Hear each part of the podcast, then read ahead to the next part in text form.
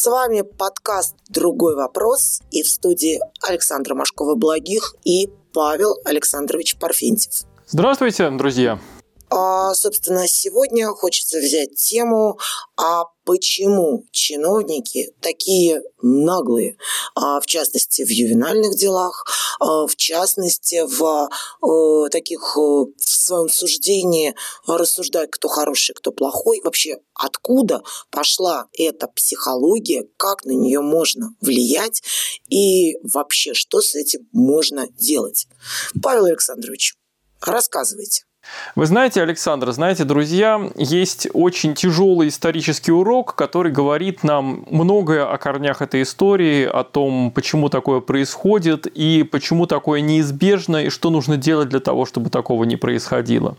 И это история, которая связана с фашизмом, связана с нацизмом, с Третьим Рейхом, со Второй мировой войной и со всеми теми ужасами, которые происходили во время господства нацистского режима в Германии, в Третьем Рейхе на территории территориях оккупированных, на территории самой Германии.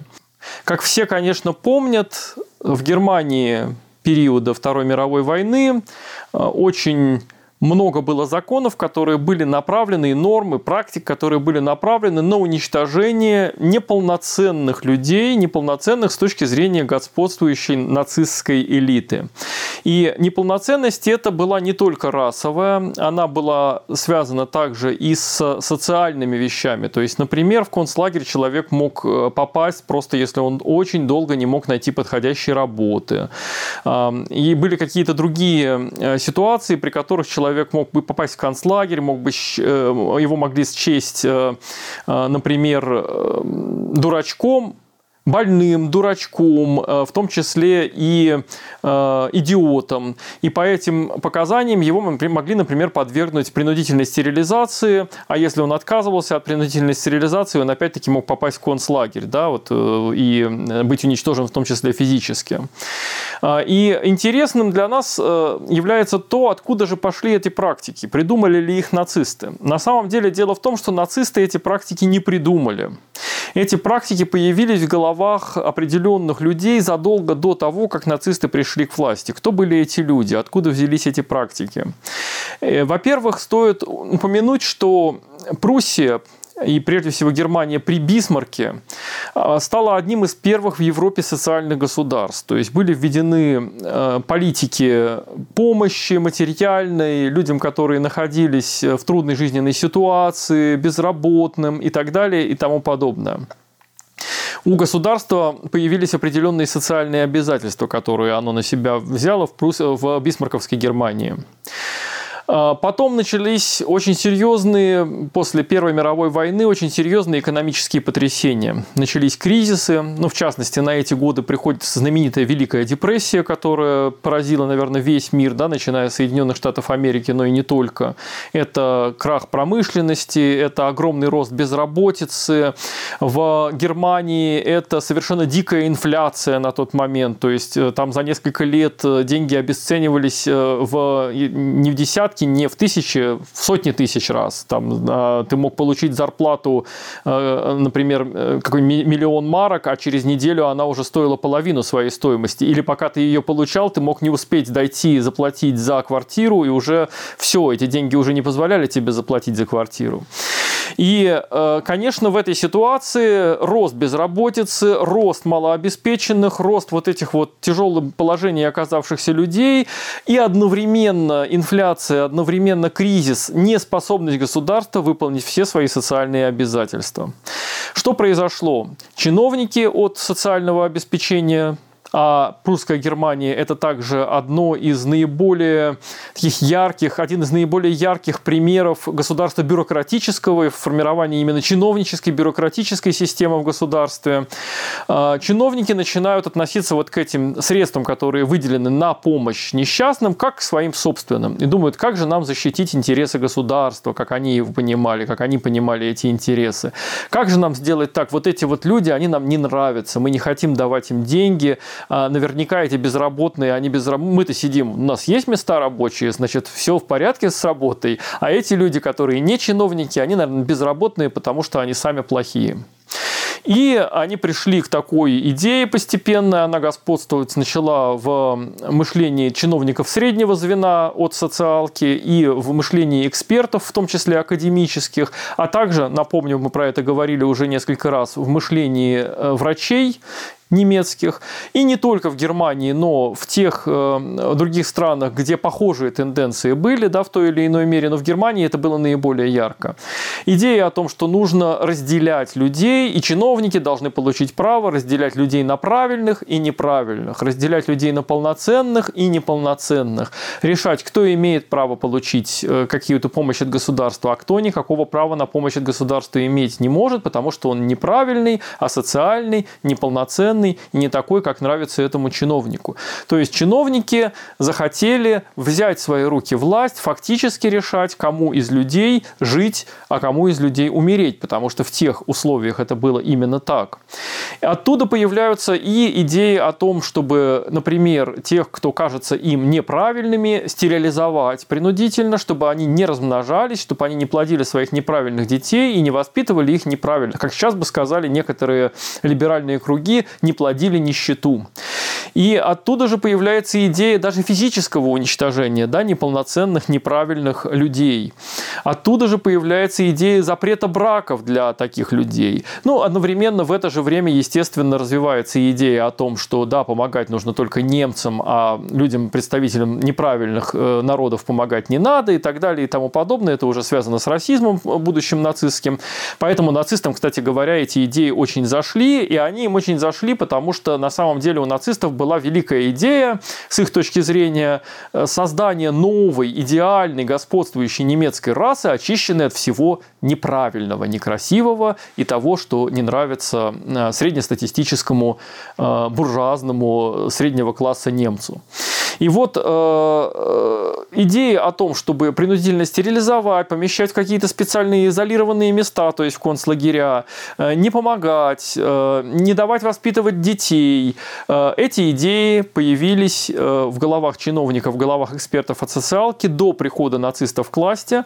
Нацистам они отозвались просто потому, что они э, считали, что это поможет им выковать э, такой сильный, несгибаемый, господствующий народ, у которого не будет ничего неправильного правильного, у которого не будет слабых, больных, некрасивых, бедных и так далее. И эти все идеи нацисты воплотили в жизнь. Павел, но то, что вы описываете, это же не имеет отношения к нацистам. Это имеет отношение к чиновникам прямо здесь сейчас. Ведь а, что ты же не можешь просто так а, а, получить помощь от государства.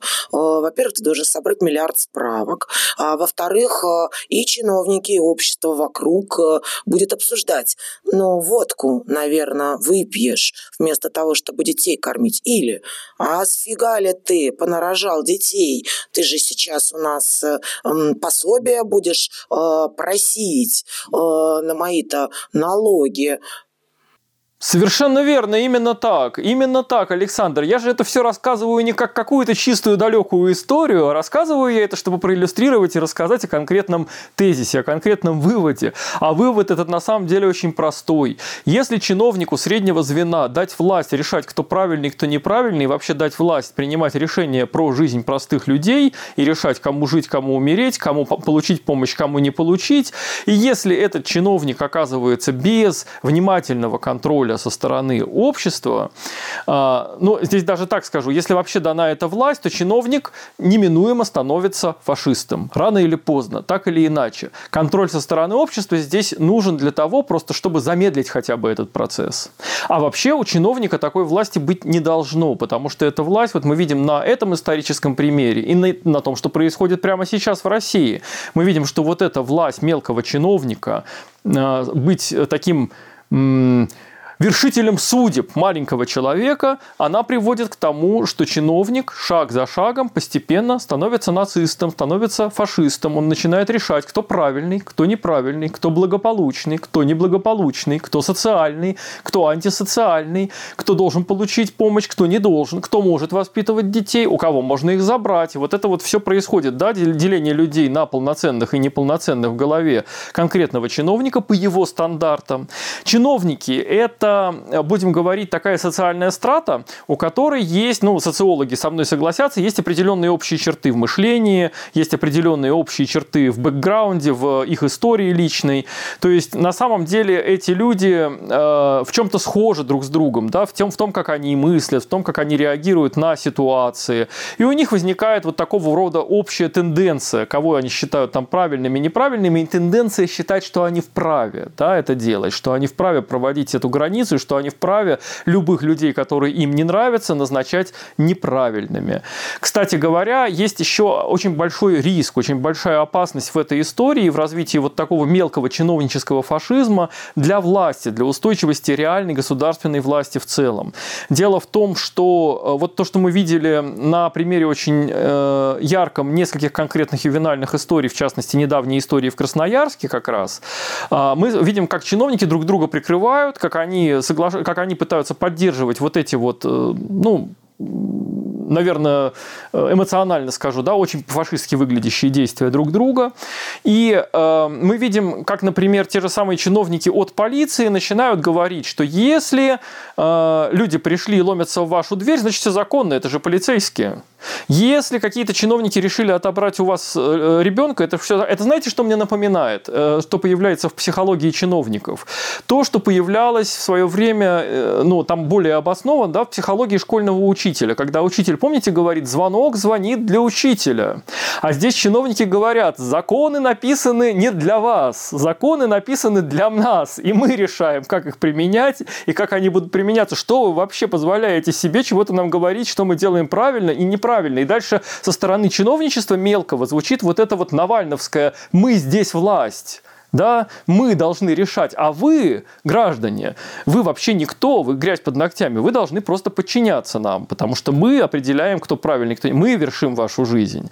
И э, ужасное э, последствие этого состоит в том, что ведь э, государство стоит на том, что люди внутри себя убеждены, что закон основан на справедливости, что какие-то вещи государство никогда не сделает, что чиновники, они делают не то, что просто захотелось им, они выполняют определенные справедливые нормы закона и заботятся о людях. И когда вместо этого люди массово один, другой, третий, четвертый, пятый раз видят в лице там, чиновника, мелкого депутата какого-то, э, в общем, вот этого мелкого представителя власти, возомнившего себя богом маленьким, возомнившего себя вершителем судеб, когда люди видят, что он просто делает, что хочет, творит, что ему взбрело в голову, и никто этого толком не останавливает, и общественникам приходится воевать воевать, чтобы остановить элементарно незаконные действия какого-то вот э, э, взорвавшегося, взорвавшегося там полицейского или взорвавшегося представителя опеки или взорвавшегося члена КДН и так далее. Люди начинают терять ощущение законности, справедливости, легитимности власти. То есть начинает вот в этой ситуации как раз реально начинает вызревать потеря поддержки государством. И это означает, что вот как раз это среднее чиновническое звено, когда оно так начинает действовать, оно, знаете, гораздо сильнее подрывает государственность, гораздо сильнее подрывает государственную власть, чем любые оппозиционеры, чем любые Навальные, чем кто угодно. Это правда, потому что мы понятия не имеем, как Путин принимает решения, мы понятия не имеем, как это а, вертится наверху, на кругах. Мы о власти рассуждаем и думаем а, вот прямо на месте, прямо глядя в глаза к чиновнику, к которому мы прямо пришли и не можем добиться справедливости.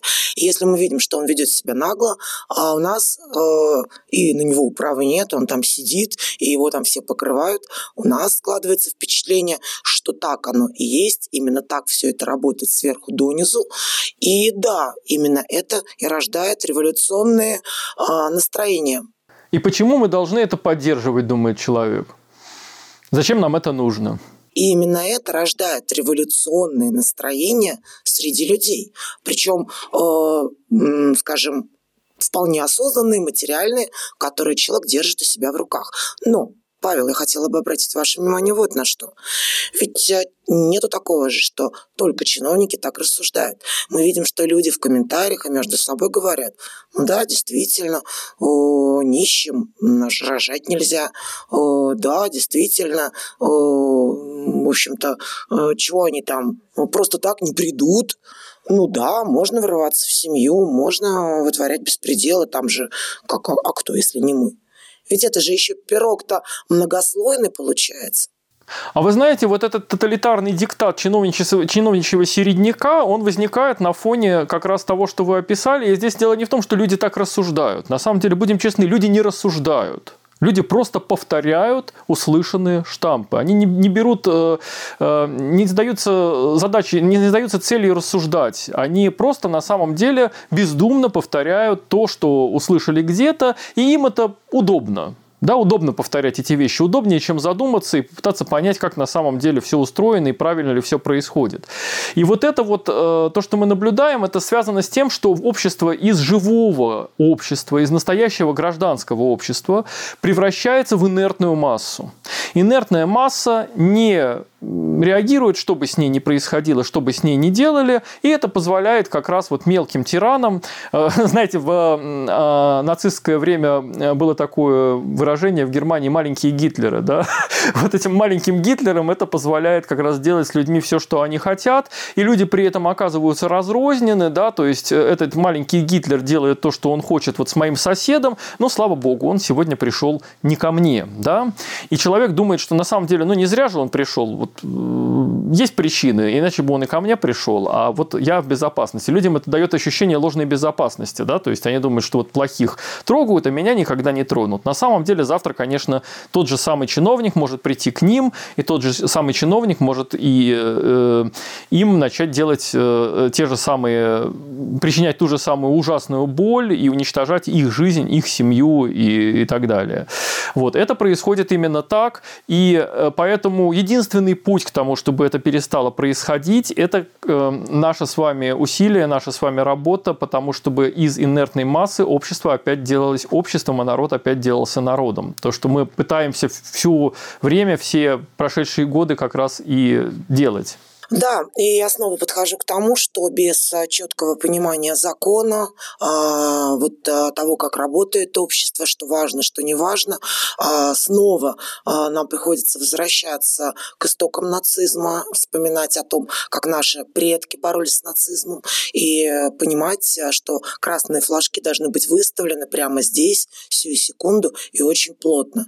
И, как вы правильно сказали, без общественного контроля, без нравственной составляющей составляющие, о которой снова и снова нужно повторять, э, мы не изменим ситуацию, и мы только усугубим ее. Павел, большое спасибо за лекцию. На мой взгляд, она была очень глубокой, прекрасной, есть о чем задуматься. Э, спасибо тех, тем, кто нас слушает. Э, до новых встреч. Всего доброго.